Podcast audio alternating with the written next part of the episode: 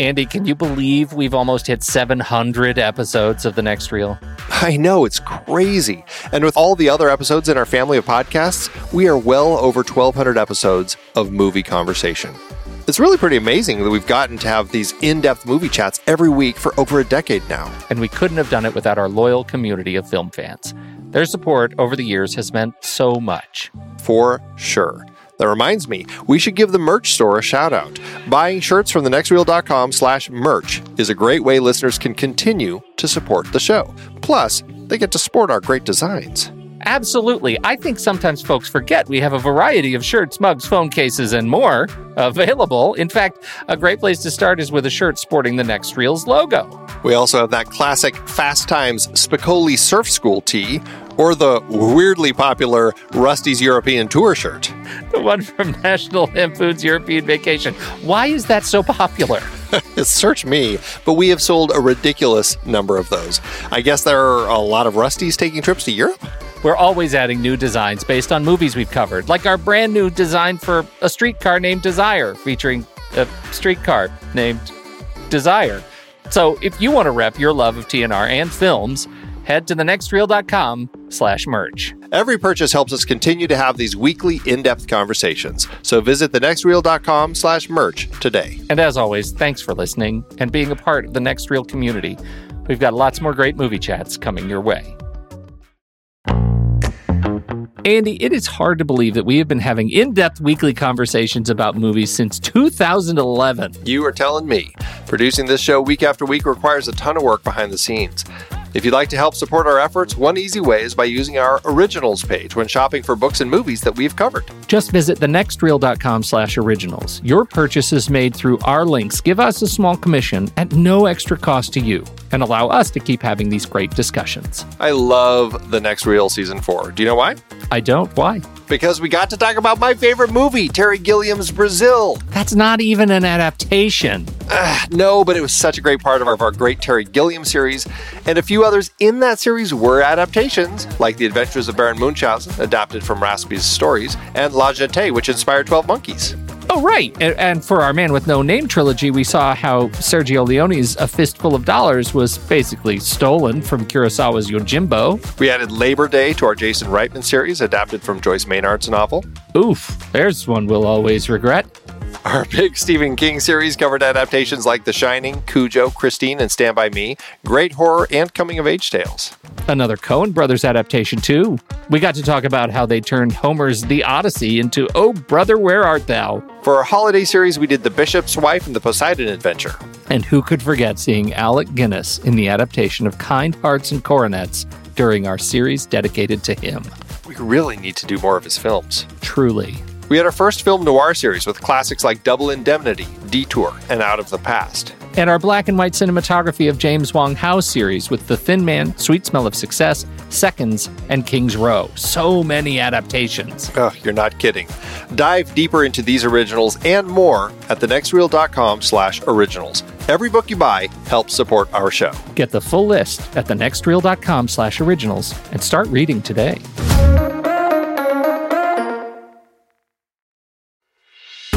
I'm Pete Wright. And I'm Andy Nelson. Welcome to The Next Reel. When the movie ends, our conversation begins. In just a matter of seconds, you're going to hear a classic episode of this show from back in the day when we called ourselves Movies We Like. It took us a while to settle into the show's format, so you'll notice some differences as you listen to these episodes. For instance, it takes us a bit of time to actually get into the conversation about the movie. Things like that. But we're still proud of the conversations about the movies themselves, and we think they're worth keeping in the library. So enjoy these episodes from our back catalog. And you can become part of our Discord community, learn more about the show, and find out how you can become a supporting member at thenextreel.com. So thank you, everybody, for downloading and listening to The Next Reel. We appreciate your time and attention, and we hope you enjoy the show.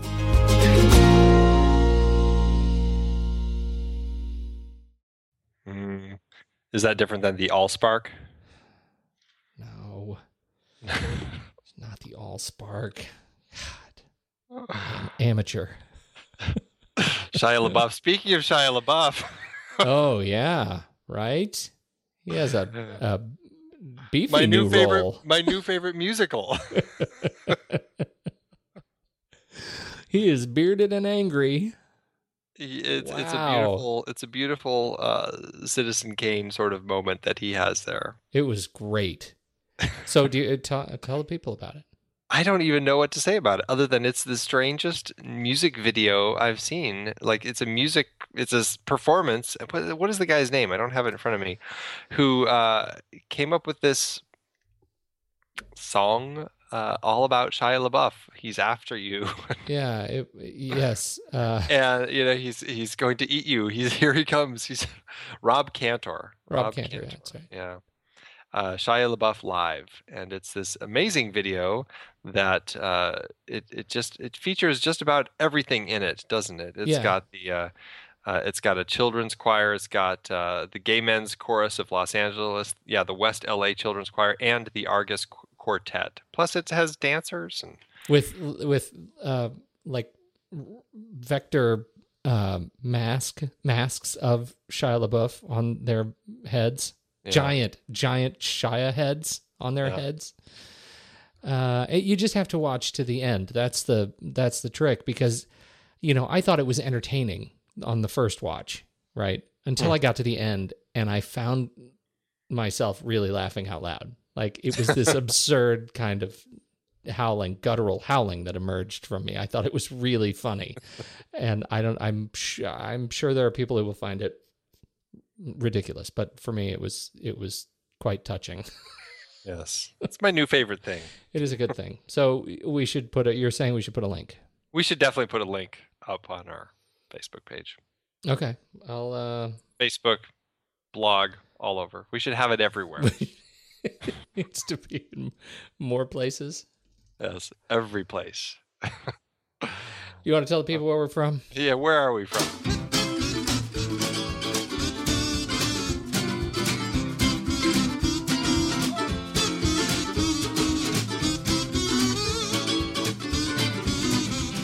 Hey, everybody, it's the next reel. Thank you so much for hanging out with us as we spoil yet another perfectly fine film for you. Uh, tonight, it's listener's choice. Such a Oh, yeah. treat. Oh, yeah. Uh, and so we're going to dig into that in just a minute. But before we do, you need to head over to thenextreel.com. You need to uh, watch the Sh- Shia LaBeouf video that's there. the next reel is where you can find out about all the great episodes that we've done. And, uh, and uh, the film board, uh, we've got film board coming up this month. It's a Oh, yeah. big one. I'm hungry for it. Oh, I see what you did. That was Oh, good. That was that? really uh, delicious. It, it was Um, quite delicious. Yes. So join us in all the uh, uh, all the uh, conversations on all the social platforms, and then we will uh, we will have dialogue. That's all I have to say about that. How do we do on the big Instagram hashtag Guess the Movie hashtag Andy versus the People Standy versus the People hashtag Pony Prize Challenge this week? Well, I will say, considering we considering we threatened to release the Kraken, I, I think it was just it was a little underdeveloped of a Kraken. Like it it, it hadn't been The- that the long young- out of uh, out of its egg. The young Kraken, it was it was just a wee Kraken. a wee Yes. Kraken. Yes, uh, yeah. Wee The second Kraken. image, the second image in uh, Soda Pop Rocker pulled it out of his hat again. I tell you, I know, I know. He uh, pulled it out of his hat with the, uh, the little space helmet image and nailed it. Yes, it was from It Came from Outer Space, the fantastic B movie sci fi thriller from 1953, based on Ray Bradbury's short story, The Meteor. Fun little film. That was, uh, you know, I thought that would be one that would really stump people, but, uh, and so did uh, Steven, but uh, it, uh, yeah, Soda Pop Rocker proved that our Kraken was a little too wee. All right, this week here's what I want you to do. Okay. I want you to get your get your uh, phone and I want you to open up a photo app that has lots of really funky filters and I just want you to take pictures of like things around your house. And just I want you to go in I want you to crop them at, you know, I don't know, 185 to 1, you know, something cinematic. and I want you to post them and just see what comes up. What could that Where where is that pillow from? lava lamp Is- be from? Is that a is that a litter box? that's Awesome. what that's that's an that is that's going to be and if you know, Soda Pop Rocker's gonna guess. Post your address. That's right. Uh, You can't win. Hey, uh, uh, all right. Well, I guess that's all there is to say about that. That's all I have to say about that. Let's do trailers.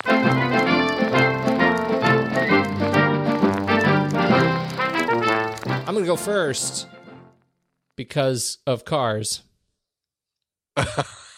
Uh-huh. You know, this is uh, I I really this is much more of a curiosity to me uh, than than it is. I you know I I told you we I feel like you people have walked along with me as I did my own little binge of the Fast and Furious uh, franchise several years Oh, yeah. back, if you if you recall, and uh, there has been such uh, tragedy uh, around this next film in the series, uh, Furious Seven uh, and that um, and and such crazy. I, I it's not even controversy. It's just such crazy uh, hoops, flaming hoops that they jump through to try and get this movie made, uh, because of you know the the untimely death of uh, you know its principal star Paul Walker. Um, died before he finished uh, shooting the the uh, shooting the film, and so the trailer came out, and you know it's one of those things, right? Just when you think you've just seriously run out of things to do with cars, Oh yeah. they start throwing them out of airplanes. It looks like a very uh, enthusiastic uh, film based on the trailer. I'm I'm genuinely interested and curious about this film. I like the these high energy popcorn flicks, and uh, I I hope, I deeply hope, given Walker's, uh, you know, presence in the the whole series, uh, I I really hope that this one is a hit. Yeah. Do you know what I mean? Like, I, I hope that it's. I hope it's a hit. I'm I, James Wan. He's smart. I mean, you know, he's he's lived in the horror genre Yeah, long enough, uh, but uh, he's also done new things in it that I think have uh, are interesting. have surprised people, and uh, yeah, and had been uh, quite interesting. I mean, he did do Death Sentence, which I think is a little more along the thriller yeah, lines, Yeah, like like leading into this a little bit more. yeah. But um, I think he's perfectly fine handling it. I think he'll do fine with it, and uh, I am curious. I mean, honestly, I'm way behind. I think I've made it through the first two movies, so Mm. I've got uh, you know four more to catch up with before I uh, sit down and watch this one. But I do want to because of everything that did happen. I'm very curious about it, and you're right. High octane. It looks like a lot of fun. Kurt Russell. Yeah, that's a nice little surprise. right. Uh, so I'm I, I am definitely looking forward to it. It uh, it hits officially April third, 2015, uh, and uh, I wonder if it'll be in Atmos. you know, I bet it will. I do really like the poster, the teaser poster, "Vengeance Hits Home," where they've got the, it's just a close up. The camera's on the ground, it's a close up of the car, uh, wheels of the car, uh, and they have the the cast essentially standing, you know, hundred yards off in the dust. Right. It's kind of a nice haunting image. I really like that. It's Taste- not. tasteful. It's not currently listed for Atmos. Sorry to say. Well, sucked the air right out of that one, didn't you, Andy? I did. Sorry. Sorry, man. Uh, okay, what's yours? Mine is, uh, you know, I really liked District 9. And I, I enjoyed the script for Elysium, but then I never saw it because everyone said it was so bad. So I just kind of kind of passed let that one pass by. But uh, Chappie, uh, Neil Blomkamp's uh, new film is coming out uh, in uh, March 2015. And it looks like uh, another interesting kind of glimpse into this kind of uh, you know futuristic world that he kind of keeps going to. In this particular case, it's this uh, this robot that uh, an inventor makes, but it's the first robot that uh, has the ability to think and feel for itself. And uh, Dev Patel is the guy who uh, created it, and it really is kind of this child as it's kind of growing and and uh, coming into uh, you know, all these different situations, and it's learning some good habits, some bad habits, and all that. But then it's also learning that there are people who will look at it strangely. Uh, there are people who will, uh, you know, be kind to it and all that. And it, it it looks like an interesting allegory. And Blomkamp keeps going to these interesting allegorical types of films. And I don't know. There's something really interesting about the vibe of this one that reminds me more of District 9. And I'm hoping it kind of has that vibe because, I mean, I really did enjoy that film. And I, I want this to be that. I, and I hope it will. So, uh, and, and Hugh Jackman's in it, although not, not nearly a lot. Uh, I, there's just not a lot of him in it. And Sigourney Weaver is in it, although I don't recall her much. Sharlto Copley, of course, is Chappie. Again, another fantastic little CG robot that they've created for this, or I don't know how much of it's CG or if it's a. Uh, I, I really don't know if it's a an actual little animatronic thing that they are working with or what, but it looks pretty cool, and uh, I'm excited. I, I, I don't want it to suck, so I'm I'm excited. It's like a hesitant excitement that I have. Yeah, I'm I'm with you. I, I it looks very clever. I did see Elysium, and uh, I I didn't think it was as bad as many many many people seem to think it was. Mm-hmm. Um, it had some. It it had the, the typical sort of uh, I don't know grandiose kind of we're going to try and do really big things and and accidentally get trapped into some weird plot holes and um, you know Matt Damon is you know he thugged up for this movie and uh, I, I'm not sure he he really delivered um, well, and I hear Jodie Foster was, uh, you know, playing that yeah kind of annoying Jodie Foster that we don't like. Yeah, so exactly. Boy, did, was she ever? She was r- really just hand to glove in her uh, Inside Man, Jodie Foster. Right, right, right and uh, so that didn't play well. So there, you know, it, it had some problems. But as an as a as a as an effects statement, I thought it was really good, and I think that's one of the things that that you know Neil Blomkamp has brings together people who are really good at making uh, big effects look like small effects.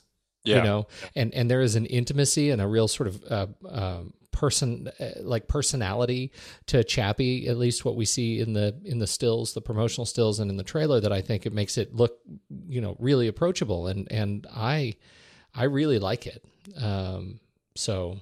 Well, it has an ET sort of vibe. That's you know, it's it, it's that sense of that childish wonder. I think that really draws me in with this character. Yeah, yeah, totally agree. So, yeah. Um, anyhow, I uh, look forward to it. When does it hit? Did you say? That's uh, March. Oh, March 2015. Yeah. All right. This is our uh, listener's choice film. Uh, Andrew, did you know we did this? I I'm excited. I am too. Uh, do you want to give the give the good people a recap of to, as to how we got to this place and our winner? Yeah, we uh, everybody who was uh, leaving us comments on Facebook, on iTunes, uh, Twitter, wherever people can leave comments for us that uh, you know we uh, knew about. Hopefully, there's not some strange little bathroom wall that people are writing about the next reel. Uh, we may have missed those ones, but everywhere else. Took me a second, but really, yeah, really so nice, nice visual. Uh, yeah, thank you, thank you. Like I said, it's one of those nights. For a good podcast. uh, you know, so so we took all the names of people who threw those uh, comments our way, all the great names, all those wonderful names, into a, a super magical uh, computer, and uh, and turned the crank, and out popped one name, and that was our dear listener Jeremy Wickett. Jeremy Wickett of Dallas, and he got to pick the movie and he chose Defending Your Life. He did. Defending Your Life. Uh, Defending Your Life is a 1991 Albert Brooks written and directed film, and uh, Jeremy Wickett, the good and kindly Jeremy Wickett, uh, uh, joined us on a Skype call to tell us why he thinks that this is a film that we need to talk about. Here you go. Uh, well, it's one of my favorite movies. Um, it has been since I first saw it when it premiered on HBO, and I don't really think it's hit the cult status that I kind of thought it would. Um, and I, I, don't even know if it's ever had a podcast dedicated to it. And um, as much of anything, just to get the word out there about, uh, I think one of my favorite movies that's just incredibly funny and sweet and uh, I think really has a lot to say about uh, not being afraid of the world, which is, I think, always important. For me, it's as, as someone who kind of grew up, you know, knowing that he was, you know, growing around a culture that believed in one thing and realizing that, you know, for without going into it, that you know, I didn't believe in the same things, and I'm agnostic in the sense of just I don't know what's going on, and I, I don't think we do. And I, I love the idea that it's the what Judgment City and what this afterlife is about is not about doing something to get there. It's just about being while you know at each stage of your, I guess you would say your progression through the universe. It's about uh, being good to yourself, being good to other people. Um, it's not about trying to how to get into the afterlife. It's not about you know how to get in, how to get good seats. It's just about um, you know finding a way to kind of live harmoniously and and being good to people. And I I, I really uh, tied into that from the first time I saw the film. And if there is an afterlife, I really hope it's something like Judgment City. You know, I don't think I've seen this uh, since it came out. I know my buddy and I rented it on uh, on good old VHS uh, back in the day, and uh, I mean, I mean, I remember enjoying it, but yeah, I haven't seen it since. I'm actually, I'm quite looking forward to actually revisiting this film and and checking it out again because it has been a long time. It's full of so many amazing performances. I mean, there's Albert Brooks, of course, himself, who I think just he carries the film and he he finds a way not only just as as a just as a performer, and of course, you know the way that he uh, writes and and films himself that you're you're very sympathetic to him. You're very um, sometimes not entirely sympathetic to him. Um, the the reaction shots alone in the movie are are some of the best I've seen in any movie. Just uh, every time that he basically gets his own, uh, for lack of a better term, poop thrown back in his face. Um, I think Meryl Streep is just uh, so amazingly. Uh, she's perfection in the movie. I mean, that's kind of what she's supposed to be in the movie. Is this this this uh, person who is almost perfect in real life, and, and, she carries that so wonderfully. At the same time, it's it's so easy to believe that those two characters in the movie, David and Julia, could actually uh, fall in love with each other. Uh, Rip Torn is somehow so amazingly supportive, a little patronizing, uh, just full of piss and vinegar. I think that's definitely where I found Rip Torn for the first time, and and uh, love his work and uh, Buck Henry's really funny in it. Uh, there's just so many great people in it. Yeah, what's uh, I mean, looking at Albert Brooks, I mean, uh, he's one of those guys that uh, I mean, he's he's such a quirky actor. I find there's something about his personality that is, um, I don't know, it's it's it's just kind of a, a a very defined type of comedy, kind of like you know Woody Allen has his own brand, then Albert Brooks has his own brand. What's your take on Albert Brooks in general? Well, you know, unfortunately, I still need to see a lot of his early films. Um, I grew up with The Simpsons, of course, which is where I really got into him, and and uh, Hank Scorpio from The Simpsons is still a personal role model. um, um, that's that's how I want to run a you know, as someone who manages people. That's you know how I try to manage people. Um, um, but no, I, I, I, I don't know. It's so much of it. I hate saying is is on from this movie for me, and I think, um, you know, I've I've seen some of his later films, and I I don't think they work quite as well. I think, you know, one of the things that even though defending your life is very sweet, there's just, uh, you know, a hint of uh, of an acerbic nature in it, and and definitely of the I think what kind of runs through his work is him being, if not hard on himself, hard on the character that he's playing in his own movies. And I think this is kind of the one for me where he balances a way of saying that, uh, yes, Daniel, the character in the movie, made a lot of stupid decisions, but he's relatable, he's likable. Um, you know, he may or may not be a hero, but he's someone that is, you know, just trying to do the best he can, as I guess he says in the movie several times. We're glad we could have you on board. Well, we appreciate it. Hey, you know what, Andy? What? You remind me of my little poodle. With a click, with a shock, from a chunga doming up under the light. Something's coming,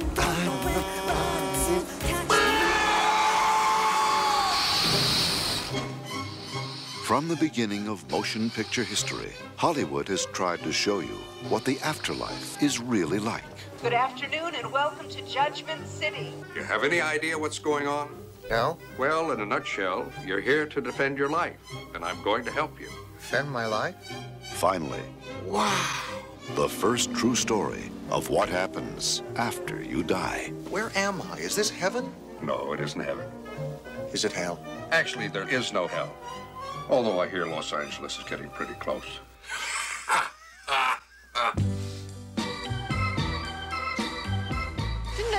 tell you you carry yourself very stiffly? Leave me alone. I'm dead. That's life. Albert Brooks, You make me think of my little poodle. Meryl Streep, I think I might have been a heavyset man at one time. Rip Torn, Lee Grant, Buck Henry, in a new film by Albert Brooks. So I'm on trial for being afraid. Well, first of all, I don't like to call it a trial. Second of all, yes. If you see one movie before you die, I love you. I love you. This is damn exciting stuff. see Defending Your Life. Most people love it. Some it makes nauseous. don't worry about it. Andy, uh, defending your life. I, uh, um, well, I feel like I should just get it out. Bef- just, just lay it all out there. Okay. All right. It wasn't as good as I remembered it. okay. How about you? Did it? I mean, what'd you think? Well, as you may recall, I hadn't seen this since probably 1991 or two, somewhere in there. It had been a really long time since Yeah. I had seen it, and I enjoyed it. It was um, it was nothing that was very engrossing for me, but it was nothing that uh, that bothered me either. I, I felt it was just very light and enjoyable. And uh, I had fun with it. I mean, I, I but I, I, but it's not something that I would probably return to. Yeah, I, you know, I, and I should, I'll say that I did enjoy myself with this movie. I found myself chuckling at this movie. There are some, there are some great bits, and um, you know, I, what I remember of the last time I saw this movie is, or at least the memory that has grown on me, is that I was impacted by this film in some way, shape, or form. Right, that I walked away ha- changing the way I thought about, um, you know, my approach to life, liberty, etc. Uh, and I didn't get that same sense this time, and that to me was a disappointment. It was like watching it again, you know, poisoned my memory of it, which was unfortunate. You know, that was it. It just sort of let the air out of the balloon, and and uh, but that doesn't necessarily diminish the fact that I think uh, uh, you know Albert Brooks is a is a wonderfully talented uh, writer and director. This is a it, it's a light film um, that offers the the opportunity to look at at um, uh, you know this what I, I think in my research I you know I did you run across this? There's a there's a a group of critics I guess who have defined these as carpe diem films. Right, right. uh, and uh, it, you know it, it is it's a carpe diem film right? It's a dead poet society. It's a you know it's a film that causes you to to embrace your fear and seize the day and uh, um, you know i think it does a good job at that at, at presenting that argument in a really light way what i think about the humor um, I, you know this is this is what I like to call an arrested development film, right? I mean, this is where we get to see uh, Albert Brooks' character as this man who uh, who is who stunted, right? He he he didn't quite grow up all the way, and uh, it, it makes a, a beautiful comparison to uh, watch him and Meryl Streep in the courtroom sequences as they are defending their lives and their you know Im- ability to embrace fear and move through life or move through to the next life whatever that is. Um, but the humor of this of of watching albert brooks uh, is very serial right? I mean there this is a film that is made for me by bits right? There are little bits that come together little pieces of his wit and the witticisms that he just sort of drops that work better i think for me in little doses. And i think as a as a whole film it just i i get a little bit fatigued. Um, and and that's why you know uh, the arrested development uh, comparison actually works quite literally to me because much of Jason Bateman's humor in the TV show Arrested Development reminds me so much of Albert Brooks and his delivery, uh, and and Arrested Development the show gives me a little bit better pace. Yeah, yeah. So.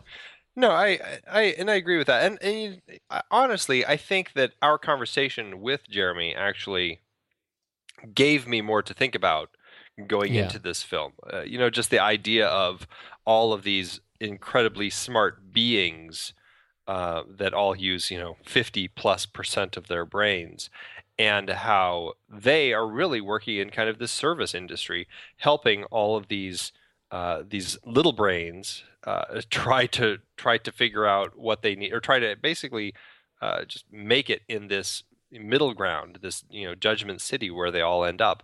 And I did find that very interesting to think about. That it's it's almost like a, a way of service, you know, to give back and to help these these little brains as they uh, figure out what to eat or where to go or which tram to get on or you know the the bigger questions of uh, did my did I uh, live a life that was uh, without fear and and am I able to move on?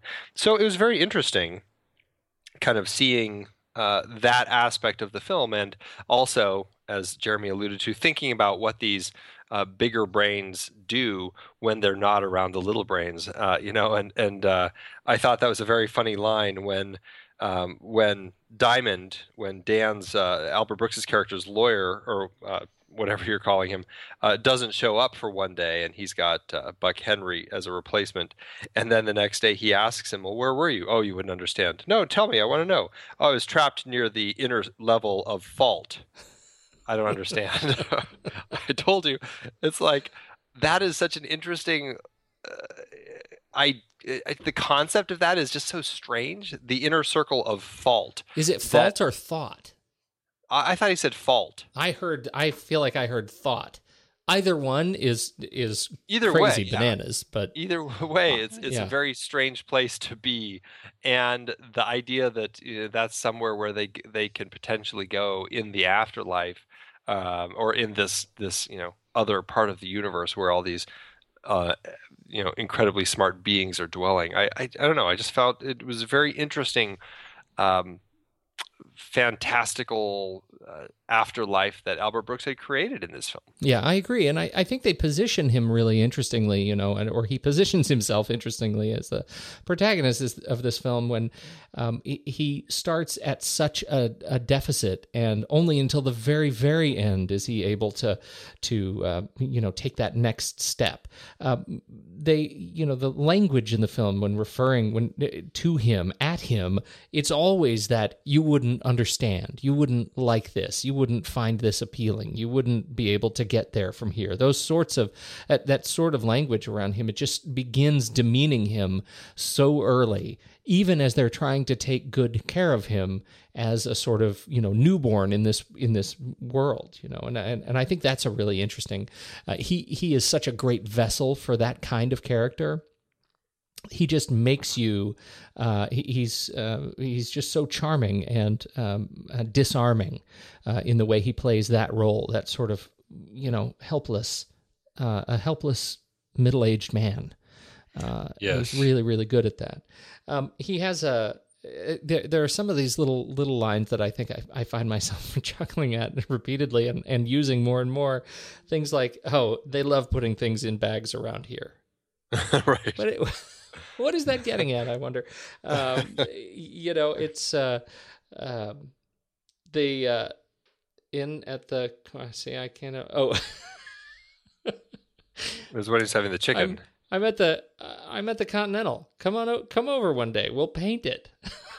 I just love, I just love the way he he uh, positions himself uh, uh, against others as just really, really downtrodden guy. He just nails that role. That is so much of a character play for him. And- well, and and that's something Albert Brooks uh, does all the time. yeah, Uh, in in not just this film, but even I- even in films where he is not playing such a weakling. Right, right.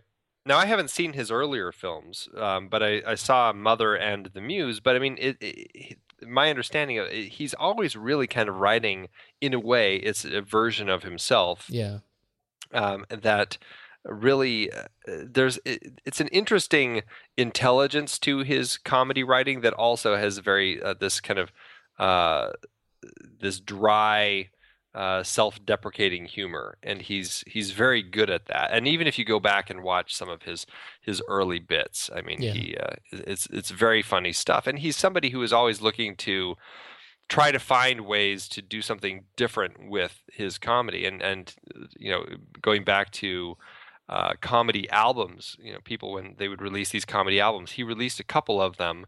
And uh, he uh, his were um, uh, Uh, the you had to actually buy it because what he did on it on his first comedy album that he released is he only recorded uh, as, as it came to the close the last act on his comedy album you had to you the listener had to play the other character in this thing. And so there was a script included with with the thing that when you bought it and you would read along opposite him. And so if you didn't have if you just had a copy of it or something then you you would never know what to actually do and there's something so strangely brilliant about that that um, I think is just kind of genius. You know, it's this this weird way to uh, to make people um, uh, just think outside the box when they come and listen to a comedy album. Totally, that's really great. that's like one of those ideas that needs to come back around. You know, I know this age of declining digital or declining sales. You know, right? Exactly. Uh, that's uh, he. That was an idea before its time. Yeah, absolutely.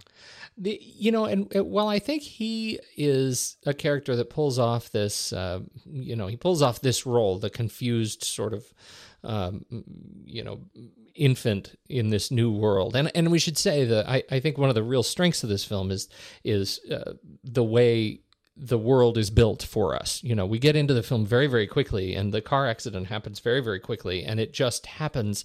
And then he wakes up on a tram, not, or, or, he wakes up in a in a wheelchair, but then is immediately kind of put on a tram, and and um, and and we get to build we we are the world is built around us in the voices of these as you say these service folks. And i think they do a, a, a just an incredible job of setting the the stage for us. And it's one of those it, it you know it, it harkens back to me to like back to the future 2 uh, you know when we're when we're first introduced to the future um, and and all of the little trinkets and gizmos are just sort of placed for us. And here we get the food. We get to see. You get to eat anything you want. You, uh, you know, you're you're tired. You're going to sleep. But we have all the clothes. They're the most comfortable clothes you could ever want to want to wear. And uh, they happen to look like a bathrobe. They happen to look like a bathrobe. So so a lot of that works really really well. And then we meet Meryl Streep.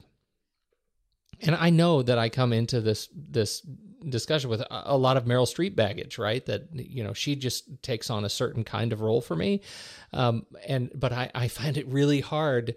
Um, she she's I don't even know how to put it because I really like her, right? But I I have a hard time separating the role of the character she's playing, this sort of frivolous, fun, adventurous, brave character from the the you know from Sophie's Choice, Meryl Streep.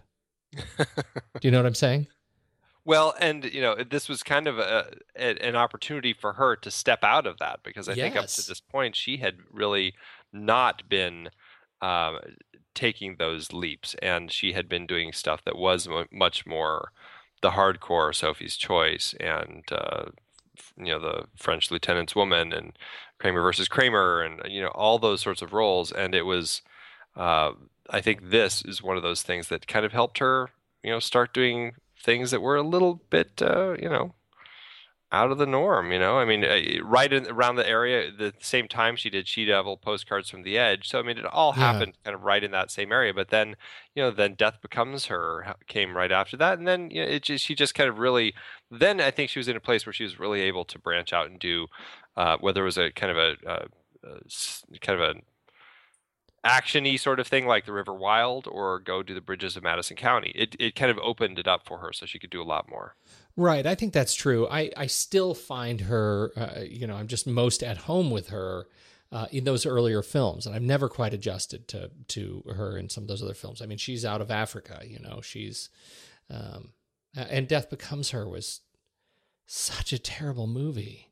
It was. It was so terrible. Like yes, it was. It, it, just really. I mean, for me, that movie cements why she doesn't work in some of these roles. Right. Yeah. Like yeah. it. It's just terrible. Um. So. Anyhow, um, I, you know, the, in this film, as Meryl Streep as the young, flirtatious, uh, yet saving the you know saving the the family from the burning building. Uh, I found that a little bit high jump, low ceiling for me. Well, and, and but- then you add that to the relationship between her and Albert Brooks, which I, you know, it also is awkward because their kissing is really weird. Didn't you notice? Like, is that not something? It was very strange. I actually did think that when they were kissing. It, I- just, It we makes me look. that. It makes me like think. I I want to like set up a camera and like I need to like get my wife here and practice kissing her because I don't want to look like that in front of other people. I I put the whole thing on Albert Brooks. I did. I mean, I think Meryl Streep has kissed more people in her films than Albert Brooks has in his films. Uh, uh, you know, uh, maybe, I don't know. I don't know. We're gonna need to get a kiss meter to compare the two. We do. We need some sort of a T chart or a um, yes. some That'll be some my sort of my, my your next, next spreadsheet. spreadsheet. oh man. Yeah. So anyhow, it, it was. It is a very. It's a, a very strange, um, very strange relationship, and I guess this is why I don't buy it. That uh, it's they they've set up her as this completely, uh, you know, independent character, and him every time they're together, he just comes off like such a whelp.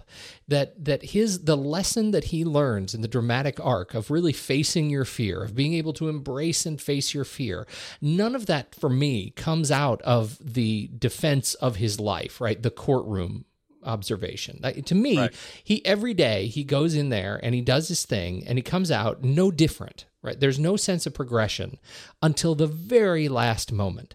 But the challenge with that is that his relationship with with Streep's character is supposed to build over the course of the film, right? I mean, that's the intention. So why is she hanging out with him? She's doing the fun thing, sucking up the pasta at dinner. She's laughing. She's having a great time. And he's just no fun at all. Why is she intrigued by that at all? There is nothing redeeming, and to me, no lessons being learned along the way that give us any shred of hope that he is going to transform at the end. And ultimately, um, that makes for me such a surprise when he finally realizes wait a minute, I'm not getting on this stupid tram. I'm going to go, I want to go with her.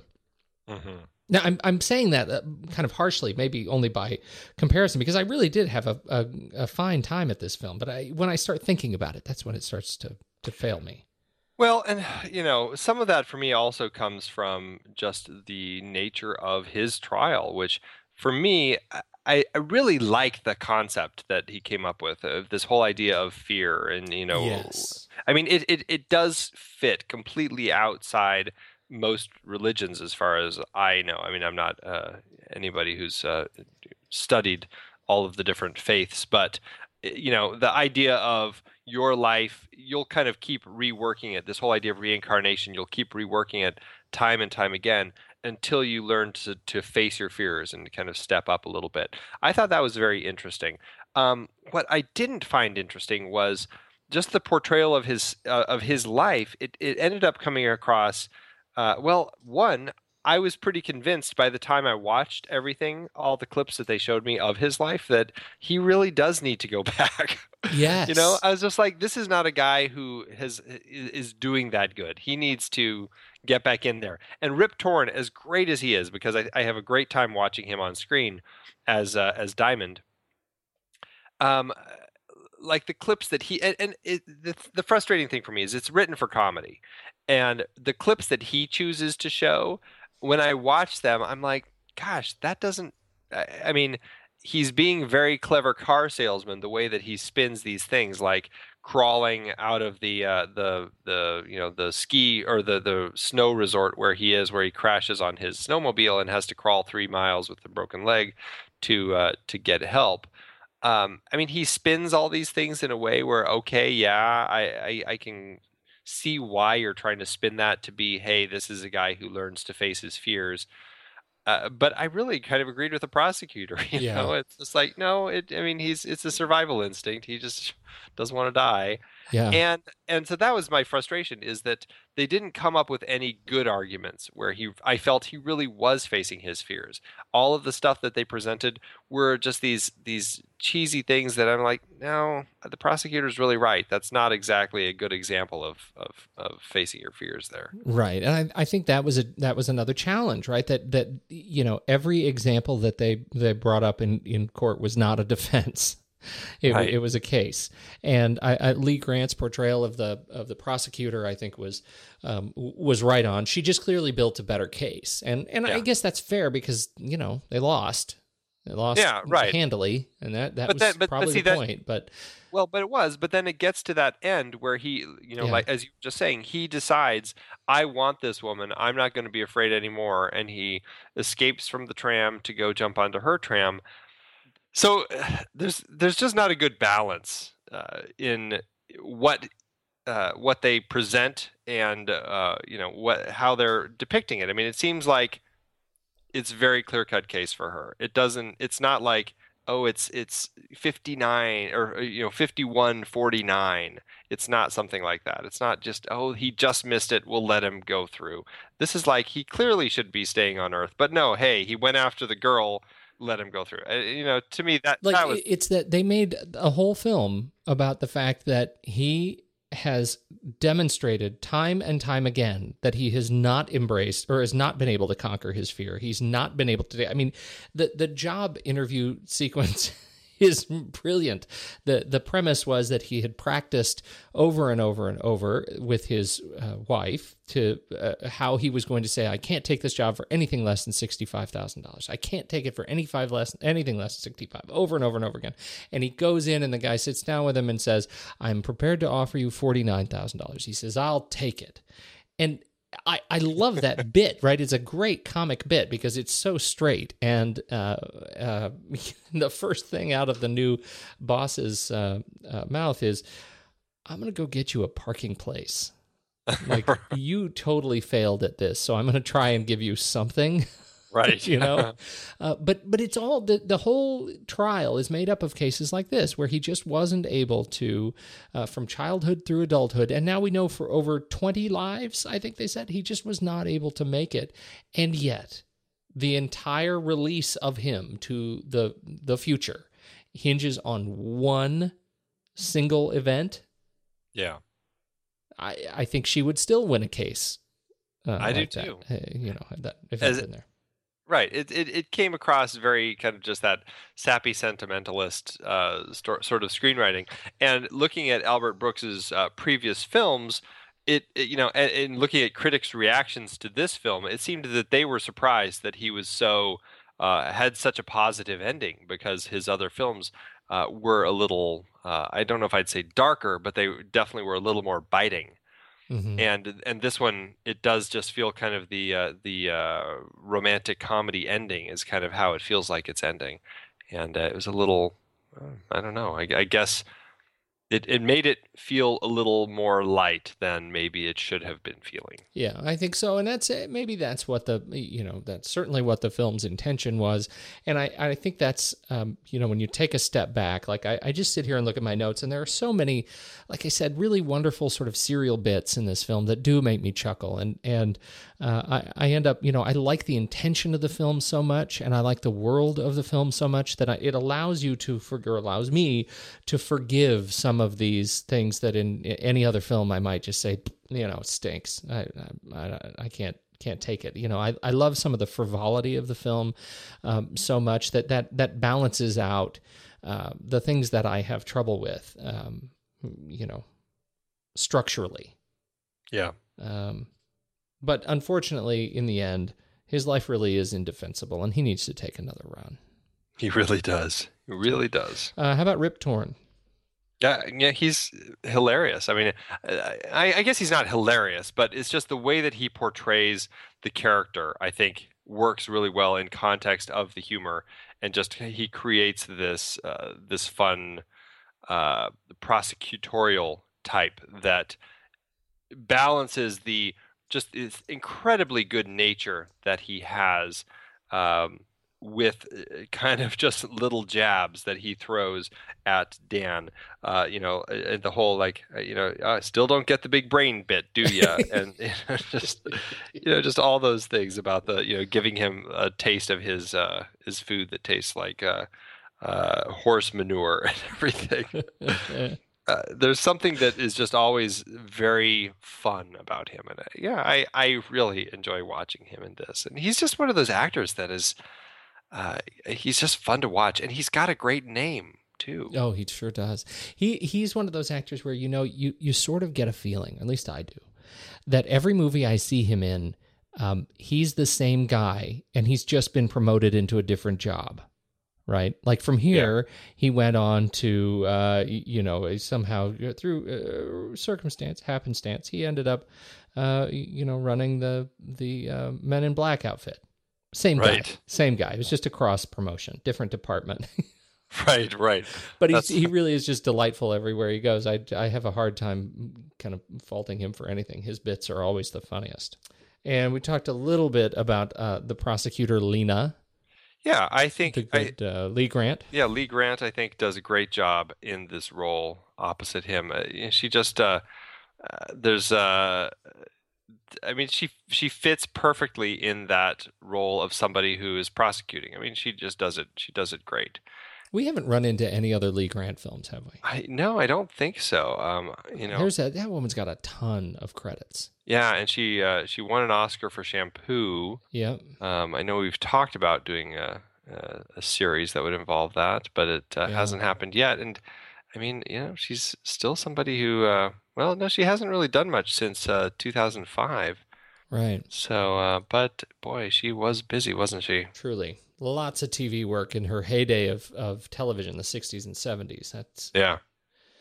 Uh, but anyway, she's been very busy. I really like the way she sets up that sort of, uh, you know, the counter to Rip Torn's uh, straight man, and, or she is the straight man to Rip Torn's uh, uh, comedy, and I think she she does a fine job at it. I love her the the her exchange uh, with Brooks in the courtroom. Hey, you know, tell you what, uh, let's get through this trial, and if you're still interested in knowing anything about me, I'll tell you everything you want to know. Right, right. Uh, I just uh, she is she plays a wonderfully um, no nonsense uh, sort of role in this film, and, and it, it works really well. What does Rip Torn call her? The dragon? The yeah, I think so. she's gonna have a field day with this one. uh, a lot of fun uh, other little uh, little roles in this. I love seeing James Eckhouse just briefly uh, in in this film as the owner of the Jeep. Yeah, I don't know. Uh, what, where is he from? Well, he was in Big. That's where I thought you would pick him up, but he was, of course, he was the dad in 902 Beverly Hills 90210 for years during my more, uh, I don't know, my my weak uh, television years. I watched I watched myself a little 90210. I'm not proud of it, but I watched it. But you did it. Well, there you go. Yeah. There you Yeah, go. he's he's he's much more of a TV guy, but he was uh, he did do big, and I thought because of your Hanks, you know, that whole thing you have with Hanks. I know, I know, but you know, I don't recognize him. I, I'll tell you who I did love seeing pop up in this was Shirley MacLaine. Yes, in the past life pavilion, that actually was a great set piece. Uh, yeah, and just the idea of casting her as somebody Yes. who has professed to believe in reincarnation and past lives and all that. It was just a, a brilliant little bit uh, of casting. I, I was a little confused by everybody's reactions. They all like had this kind of you know their jaws were all you know hanging down as they stared at Yeah. Shirley MacLaine. Like so, do they? So they recognized Shirley MacLaine as Shirley MacLaine, but But then what? but Shirley MacLaine's still alive, so this is her past life. So so that you know, it kind of got me confused. Like, why is everybody like, you know, like staring at her like that? But you know, I don't know. Yeah. One of those little things I didn't concern myself with. That's like yeah, much. that was a nod and a wink that you Yeah. kind of move on. Yeah. Um, the uh, I, the other uh, just sort of set piece that I particularly liked was the sushi bit. Oh yes, that was her. Y- you know, it it's it's a little bit more slapstick. The uh, the screaming of the nine days and the you know it keeps coming back to nine days, and, and then they go and they get he gets nine pies from the other restaurant and from the Italian joint. It's just one one thing after another. But the nine days screaming thing is is is one that uh that sticks with me. I find myself yelling at my kids in that voice too. Oh, that's funny. That is very funny. Brush your teeth nine times. I also found it very funny, just story wise, that he ends up uh, dying because he's uh, essentially, uh, you know, listening to his Barbara Streisand CD. Barbra Streisand but but also does not know the words. right. But boy, does he have moves with that song. oh yeah. That was very funny. Yeah. Very funny. I- yeah. Um the uh go ahead, you were gonna say something else. I was just gonna, you know, again, the just uh, the dated element of this film. I actually really enjoyed seeing CDs coming in those great big long rectangular Oh. boxes. I had forgotten that uh, that that's how they came in. It's just it was ridiculous. What were they thinking of packaging like them like that? I know it was like some anti-theft thing, but I mean seriously, it's ridiculous. Well, because they went from the cardboard to the plastic things. Remember those? Oh yeah, They kept the same shape, but they had like the lockable plastic things. Then the then the things that that you just had to like you had to mutilate yourself. You had to really want the music, right? Because you were going to break your hands or the CD, one way or the other. Oh yes, Yeah, those were the halcyon days, right? yes they were. Um, I- yeah, I was going to say there's a there's a bit that where he talks about his just pretty enough theory. hmm He says, you know, you you know that he's he's telling Meryl Streep that she's too pretty for him, uh, because you always want to have somebody who's just pretty enough, not Oh, I too thought, pretty. I thought he was saying his his wife was too pretty for him. Oh, right, right, right. You're right. Well, either way, that's not actually my point.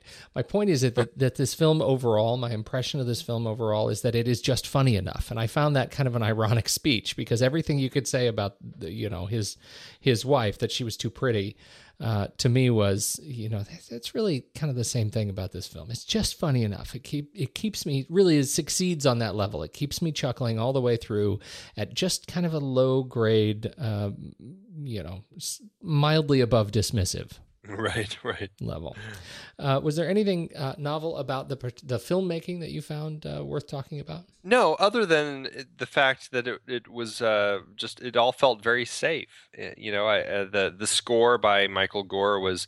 Uh, I wrote a note here: jaunty but bland. Um, and Allen Daviau's cinematography also just. I mean, you know, it it had a very kind of nice look to it. It worked well. Uh, you know, the production design wasn't overwhelming. It was a nice little world that he created of this uh, Judgment City, but nothing stood out. Yeah, I you know I think to me what what does stand out is the production design over this. Uh, Nothing else is really worth writing home about in terms of the production, other than the fact that they did a, a nice job building this world and making it you know feel uh, believable in the context of what it was. It was it was sweet, maybe a little saccharine. It was. Um, but it was it was pleasant for me to be involved in and to fantasize about a little bit a little bit. I think it's hard probably to watch this movie and come away from it and not think, "Ah, you know, that sure would be swell. hmm You know, I, I I'd like to go someplace where I could spend a week and eat whatever I want and not worry about anything and Right. just see what happens. Yeah. So anyhow, uh, I you know how did it uh, do? Our, do we want to move on to uh, numbers? Do you Well, have any other little bits? Just the only last little bit that I, you know, I guess I didn't realize, but uh, the first season of Saturday Night Live, um, Albert Brooks actually had. Um, it sounds like uh, Lorne Michaels had kind of offered him the uh, opportunity to be the permanent host for the show when they were first planning it, and, and Brooks declined it because he wanted uh, what he wanted to do instead was make these little short films that he could then submit that would be that would be played on the air Mhm. as a part of Saturday Night Live, and so that's what he went on to do because what he really wanted to do was to have kind of that uh, as you know kind of a down and dirty filmmaking uh, directing practice and Mhm. and get started kind of doing that. And so I, I didn't realize that but I actually watched some of his uh, his early bits on these little short things that he would uh, put up on Saturday Night Live. And I watched some some just other comedy sketches that he did. Some of his ventriloquist uh, bits that he does are just really really stinking funny. And it's just so strange because looking at the the comedy that he was doing back then in the 70s it it it feels just much more uh, stand-up comic than w- the comedy that he ended up developing, and so it's just an interesting evolution that he he uh, went through of, of those early comedy bits to kind of creating this little more dry, acerbic sort of humor that he's developed in his films, and a lot more uh, self-deprecating uh, films that feel a little bit more tied in kind of the real world, and um, I guess I guess that's really all I wanted to say is is, is his his style it's interesting to watch how his style developed but it's also historically i think interesting to look at his place in where uh, kind of the history of saturday night live is That is that is interesting. A nice throwback. I I don't have much of a memory, uh, you know, even from you know watching archives of SNL in those days. Like I, I don't remember, but it sounds very much like, uh, you know, his early submissions to SNL are. It, it's one of those pieces that is still carried on today Mhm. uh, through like you know the digital shorts, uh, shorts, and Right, right. and uh, Samberg and uh, those are uh, such an interesting little piece of of history. Um, you know, as I as we just sort of think about the this film, I I again I I like it. I don't love it, uh, but it really makes me uh, long to go see uh, or to pick up uh, broadcast news again, uh, which came out obviously before. Um, this was the film he did immediately before Defending Your Life, and his role as Aaron Altman, uh, I, I thought was particularly touching. And I think the, you know, the relationship that developed or that he so desperately wanted to develop between him and Holly Hunter, and Holly Hunter is so much more his speed. Watching them on screen together, you know what I mean? Like that's a relationship I can see. yeah, yeah. I can really believe. And his the the the sort of jealousy as it, from his expertise, the jealousy uh, between him and William Hurt was just palpable. And I think he did such a wonderful, wonderful job in that film, uh, and, and it it makes this one smart a little bit. Obviously, very different films, but um, but I think the the you know they happen in such close proximity to one another. It's hard for me to watch them. Uh, to Yeah. watch one of them without mentioning the other. Yeah, and I, mean, I, I think broadcast news is is uh, I, I mean I think I'm right there with you. It's a very solid film, amazing writing, just incredibly strong characters. That's one that we should do a James L. Brooks series one of these days. I was just going to say that James Yeah. L. Brooks. That would be a really interesting thing to to dive into. Yeah, yeah, that's definitely a good one worth talking Yeah, about. truly. Uh, so, uh, how did it do? Uh, you know, I I couldn't find anything as far as what the budget was on this film, so I don't have all the numbers. Um, but it, uh, you know, for what it is, I think it did uh, modestly well. I mean, uh, they ended up domestically making uh, sixteen point three million dollars, almost sixteen point four. Uh, I can't imagine it cost more than that to make, so I would think that it probably ended up uh, making its money back. But again, that's just speculation. Um, you know, and so uh, you know, I think on the whole, uh, it's something that you would say is a minor success. Yeah, it's a just as it's a it's a minor comedy. Yeah. That's not maybe not completely fair. Anyway, uh, well, I think uh, on that sort of anemic note, we should rank it. Let's do it. Head over to flickchart.com slash the next reel and uh, let's just see how this one stacks up. Uh, start ranking your movies. That's what you need to do is you need to rank your movies and then see if your movies line up with our movies and uh, you know maybe our movies could go out on a date. Oh, Hope it's not hope it's not like really awkward kissing. or in the afterlife. All right, here What we go. got? Defending Your Life or Hot Fuzz.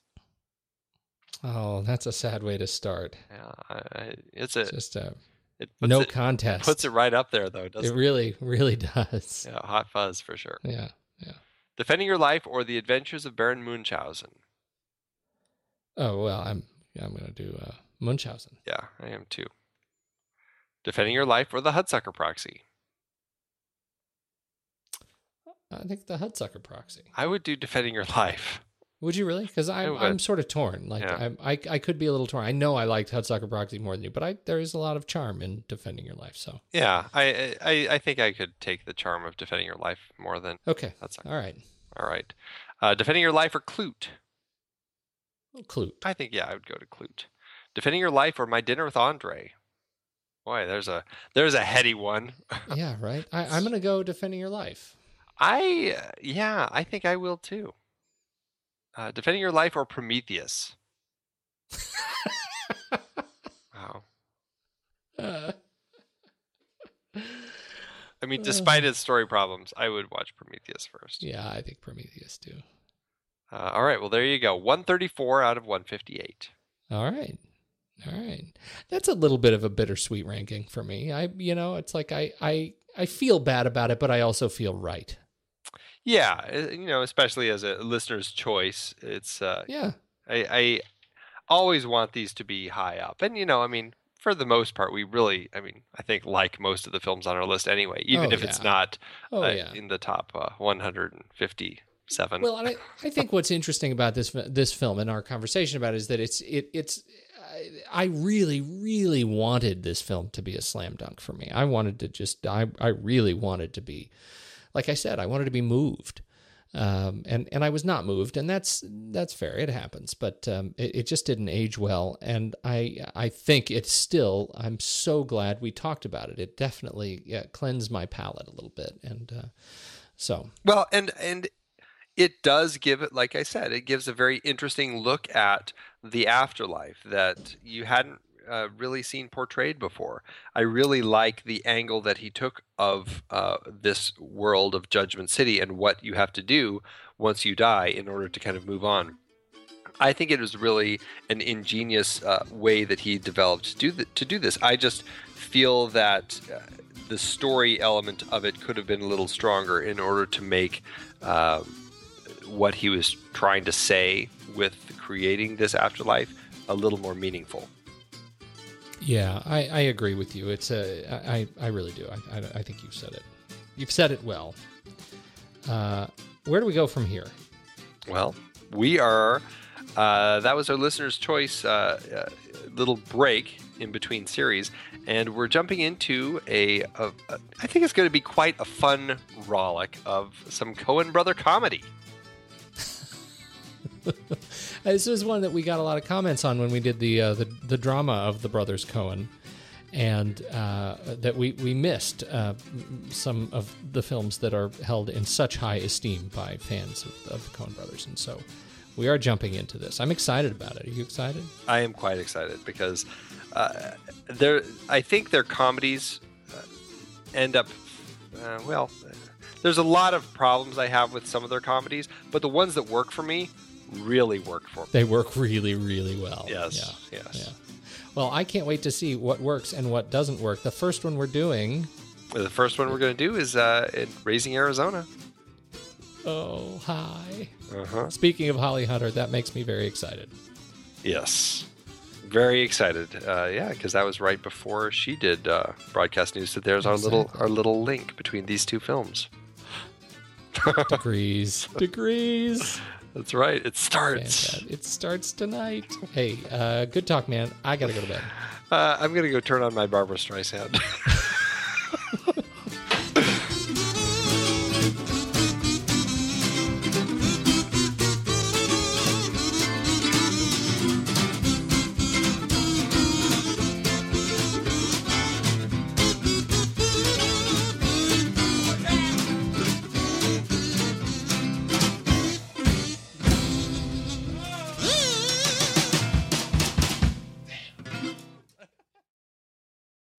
mine is uh, it's serious, sort of, but it raises it. It actually has a, a numbered list. oh, okay. This is uh, Caraculiambro. Caraculiambro, right, from May 28, 2011, writes, What a letdown. 20 minutes into this, I was thinking it was brilliant, and why had I never heard of it before? What a perfect metaphor for talking about moral intentionality, Buddhist thinking, consequences, etc. But then the script petered out. Observations. Number one. Most likely explanation the original script was brilliant, deep, and full of unexpected insights into human nature. But by the time it hit the screen, by all the comp- compromises, by the time all the compromises and sacrifices had been made, it had become just another bit of Hollywood pap. Two. Would have been much, much better if Brooks's character had never met a girl. What an unnecessary distraction. I find that an interesting point. I think it's a pretty smart point. Number three, viewer kept expecting some sort of explanation for the aliens, the food they ate, as if there was going to suddenly turn, as if it was going to suddenly turn sinister, but it never did, meaning the viewers were just distracted for nothing. You couldn't get those trials underway so swiftly. Everybody would have like a jillion questions before you could ever get the trial started. Number five, oh, so the sole criteria of judging a life is whether you had the courage of your convictions? If so, Genghis Khan, Hitler, and Pol Pot must have advanced to the next level no problem. wow, interesting point. Right? Yeah. I thought those, there were a couple of points in there I thought were particularly interesting. Yes. So, your Wow. turn. Okay. Now, okay, you ready for this one? This is a three star by Cindy Okay. Vasquez. You ready? I'm ready. Okay. Uh, This ties into yours very nicely. Oh, good. All right. Okay. Cindy Vasquez says, It was okay. Three stars. It's like she just summarized mine. I know, right? She just, she did. She just edited. She's a perfect editor. She really knows. Yeah, she, she, she Oh man. I've been podcasting since 2006. In that time, I've tried countless hosting platforms, but in August 2022, we switched to Transistor to power all of our shows here at True Story FM, and it's been a game changer. I love the Transistor allows unlimited podcasts and storage without extra charges. We can publish so much content, and we do. If you want to start up a podcast, do yourself a favor and host your show on Transistor. With their one click publishing, you can get your new show onto all the major podcast directories effortlessly. And their website builder lets you quickly build custom sites for each show. The detailed analytics are invaluable too. You can access all kinds of listener data anytime. Oh, and the versatile players allow you to embed episodes anywhere to reach new listeners. Plus, the team behind Transistor is super responsive and keeps making the platform even better. After using countless hosting services over 15 plus years, Transistor has been hands down the best podcast partner for us. If you want a hosting platform to take all the worry out of getting your podcast out into the world, go to thenextreel.com slash transistor and check it out. Support our show and support your own show by going to thenextreel.com slash transistor. Start growing your podcast today.